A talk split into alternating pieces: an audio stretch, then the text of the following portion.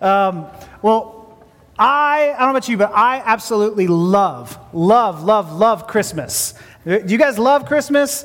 I feel like there, there's some mixed feelings about Christmas, and I get it. Um, but I love Christmas. I think some of my, my best memories um, are around this season, around these holidays. Um, now, my, my family doesn't have this problem, um, but maybe you do. Have you invited anyone from your family over for Christmas that just doesn't, doesn't fit the family vibe? and it may be awkward for me calling it out right now because they might be here with you right now. In fact, you might be that odd one in the family. And it's funny because we all have that, right? We all have that, that crazy uncle who you invited to the Christmas Eve service at Mosaic. Um, we all have that person who just dances to their own tune, who just is a little bit peculiar, right? They're doing things a little bit different. I want you to think of that person throughout this whole sermon. um, as well as yourself. And I want you to see yourself that way. But um, because the very first group that God shares his good news to when Jesus is born is someone just like that person. It's someone who shows up in verse 8 of this Luke passage that we just walked all the way through here in Luke 2 8. It is the shepherds. The shepherds. Now, you may, I, feel like we romanticize the shepherds a lot in our stories where we, we, we just fall in love. We're like, oh, the shepherds came and saw little Jesus. Oh, how wonderful, how warm and, and cozy that idea is. However, I don't think that's how they saw it in those days. In those days, I feel like the response was, who invited the shepherds? Do they have to be here? and it's not just me trying to make a joke. This is legitimate. This is history because the shepherds were the rejects in the society. The shepherds were the outcasts. Um, again, shepherds are, are constantly around animals, so they are smelly, they're dirty. But think about it like watching an old Western. They're out in the country all the time.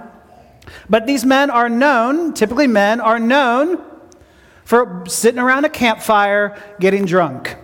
This is, this is your shepherds. Um, they were known as thieves, they were filthy, they were dirty, they were not the people that you wanted to introduce to your mama.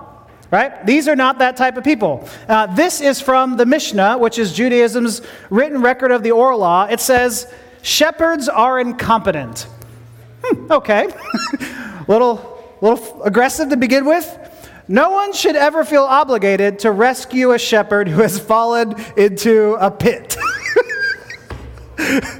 like, what? you're walking by, and you see someone in a pit, and you're like, what's your occupation? Shepherd? Nah, sorry. They're like, no, no, no, no, no. I promise that was my, that was my old life.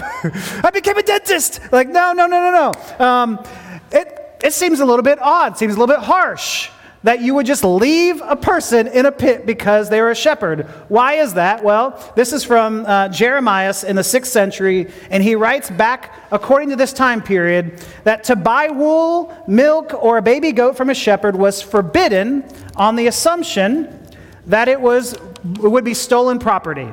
So, what the shepherds would, would be known for, it was they would be stealing things and then just reselling them.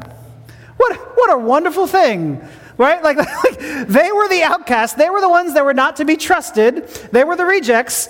And they, though they served the temple by raising up uh, sheep and lambs and things like that for the temple, they were themselves were not allowed into the temple because they were the outcasts.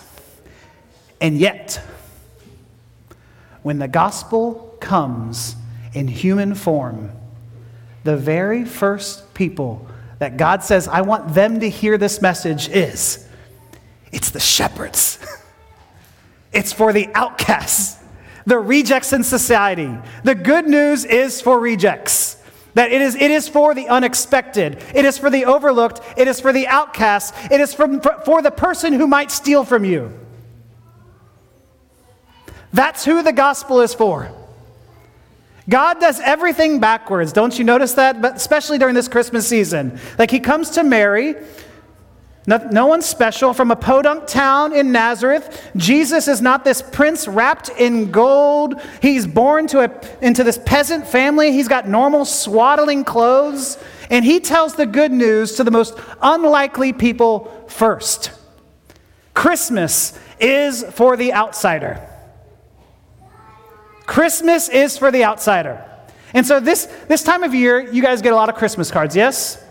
Maybe you've seen them if you don't get them. But there's these things called Christmas cards. And, I, I, and usually you have happy faces on them, a lot of beautiful people. Thank you for your Christmas cards. We put them up. We love them. We adore them. They're beautiful. But I want to ask how come no one sends the Christmas card that is just, here's how I'm really feeling at Christmas time? Like, how come no one sends the Ben Affleck Christmas card? Like, just that's what I want someone to send. Like, Merry Christmas. this season's terrible. this is hard. Like, I want more real, authentic Christmas cards like that. Wouldn't that be great? Just exhaustion, just merry frustration. Like, but we won't send that, will we? We won't send those Christmas cards because we want to be seen as doing well. We want to be approved by one another, and because because deep down, every single one of us feels like there is a, a cosmic scorekeeper out there, always grading, always judging every single decision we have. Am I good enough? Am I doing enough? Am I doing enough as a parent? Y'all feel that? Am I doing enough as a teacher? Am I doing enough in my job? Am I doing enough as a friend? Am I doing enough? And that, that weight and that pressure that you guys feel, I feel it too, is, is crushing us. This guy named Robert Farrar Capon, and he says this Grace cannot prevail. Emphasize that. Grace cannot prevail until our lifelong certainty that someone is keeping score has run out of steam and collapsed.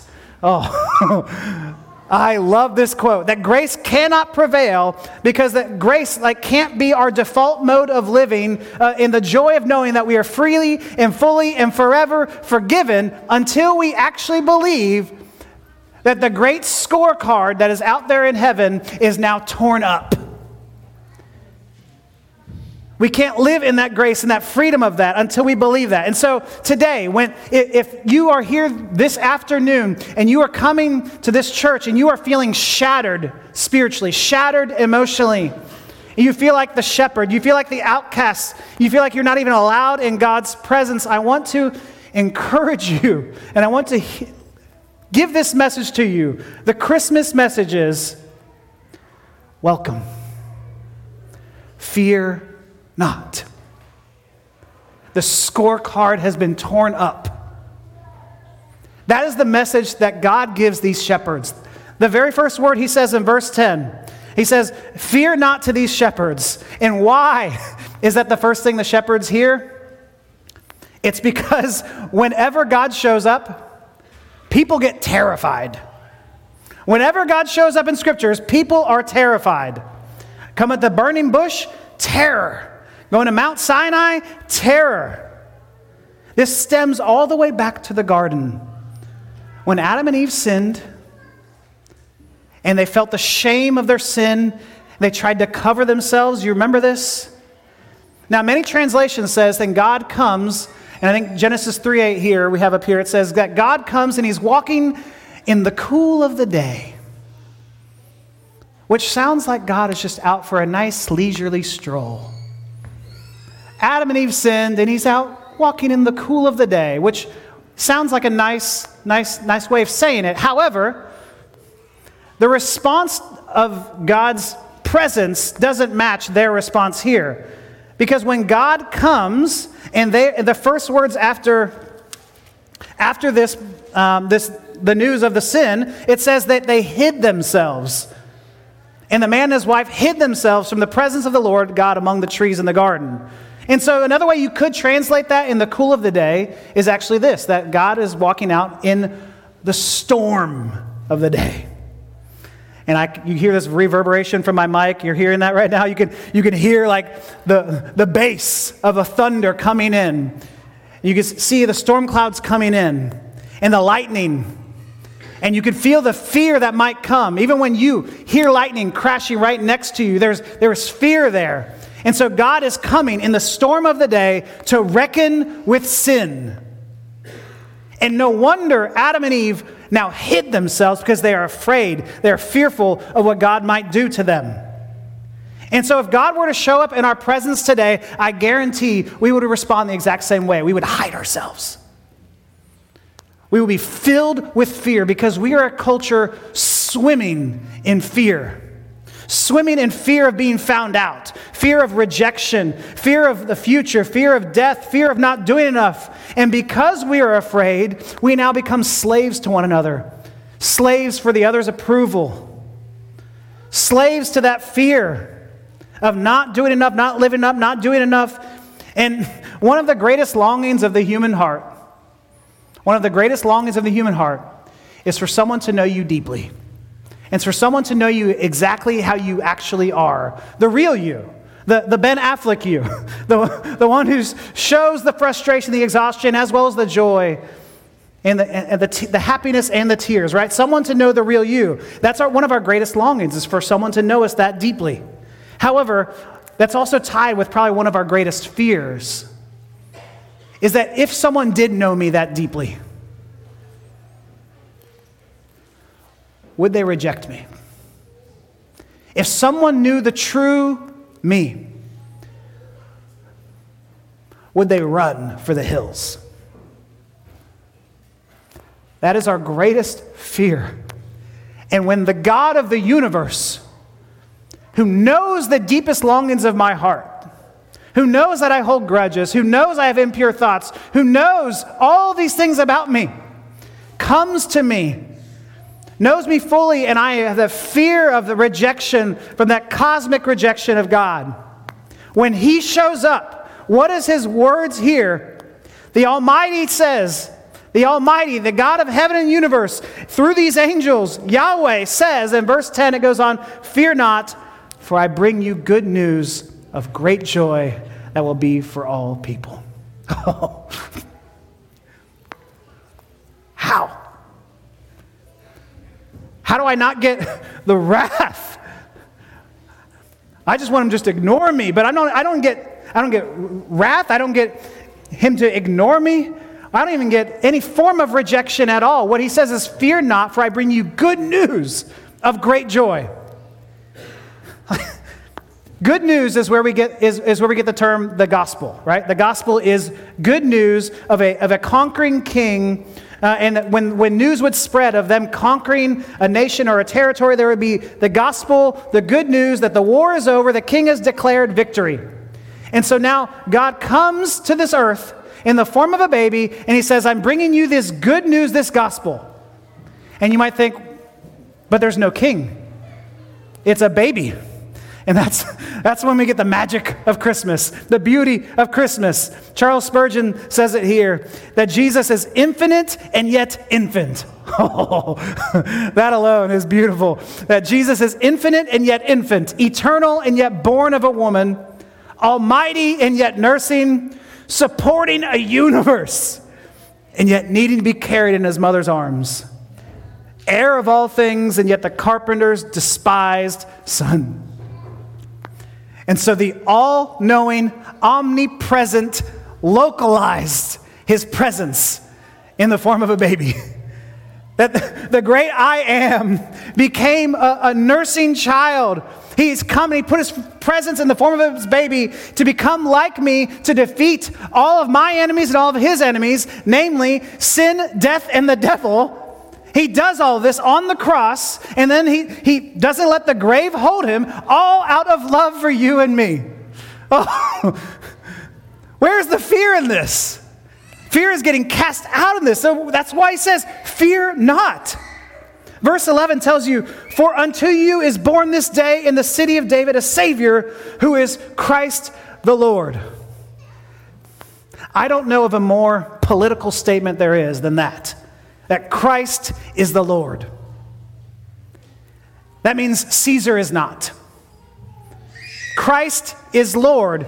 In that day, was an attack against what was known to be the Lord as Caesar. Christ is the Lord means my political party is not. Christ is the Lord means whatever I'm feeling at the time is not. Jesus is my new Lord. Not my current tribe or not the future tribe I attach myself to. Jesus is Lord. Now, my, my Lord may not have a place at the inn, as we heard in our story, but he has a place. My Lord may not have a seat in a, in a, in a house, but he has a seat. Our Lord Jesus has a seat, and it may not even be here on earth. It is in heaven where he is sitting at the right hand of the Father, where he is ruling and reigning today. At Jesus, we celebrate what is coming this future, future king who's going to come and he's going to return with, to save all of us, to redeem all of us. And he started that ministry, and he started that kingdom at his first coming, and it's going to be fulfilled in the second coming. Hallelujah. Amen. This is who we are worshiping. Jesus is king. He has all the rule, he has all the power in all the world. He can snap his fingers and galaxies can explode, right? He can snap his finger and nebulas just form. It's just beautiful. And yet, this king, this almighty, who we might fear when the storm comes, we might fear of being found out, we might fear of rejection, this king comes and he comes to die for you. This king stoops and he gets on his hands and his knees because he cares for you deeply. This is the message of Christmas that all who are outsiders, all who fear, all who, who feel like no one, no one gets them, all who feel like they are the outsider, they are, they are the rejects. They're the, the odd ones in their own family. That's who God comes for. He comes and He loves you. And He comes to save you. And so if you felt far off, if you felt like you're, you, you and Jesus haven't talked in a while, like that you and Jesus aren't on good terms, this Christmas, I want you to hear that the Christmas is saying there is a welcome table open for you, that you can come into his presence.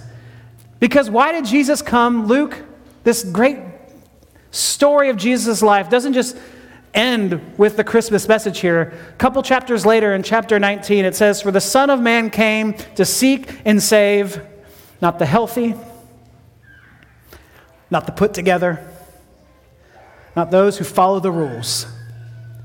Came to seek and save the lost, the shepherds. If you find yourself feeling lost this morning, this afternoon, if you find yourself feeling like you don't belong, I want you to hear this Christmas message is for you. That you are welcome in God's family. And that there is actually true joy that can be found because the great scorecard has been torn up. Jesus loves you too much to reduce you to a scorecard. Let me pray for us.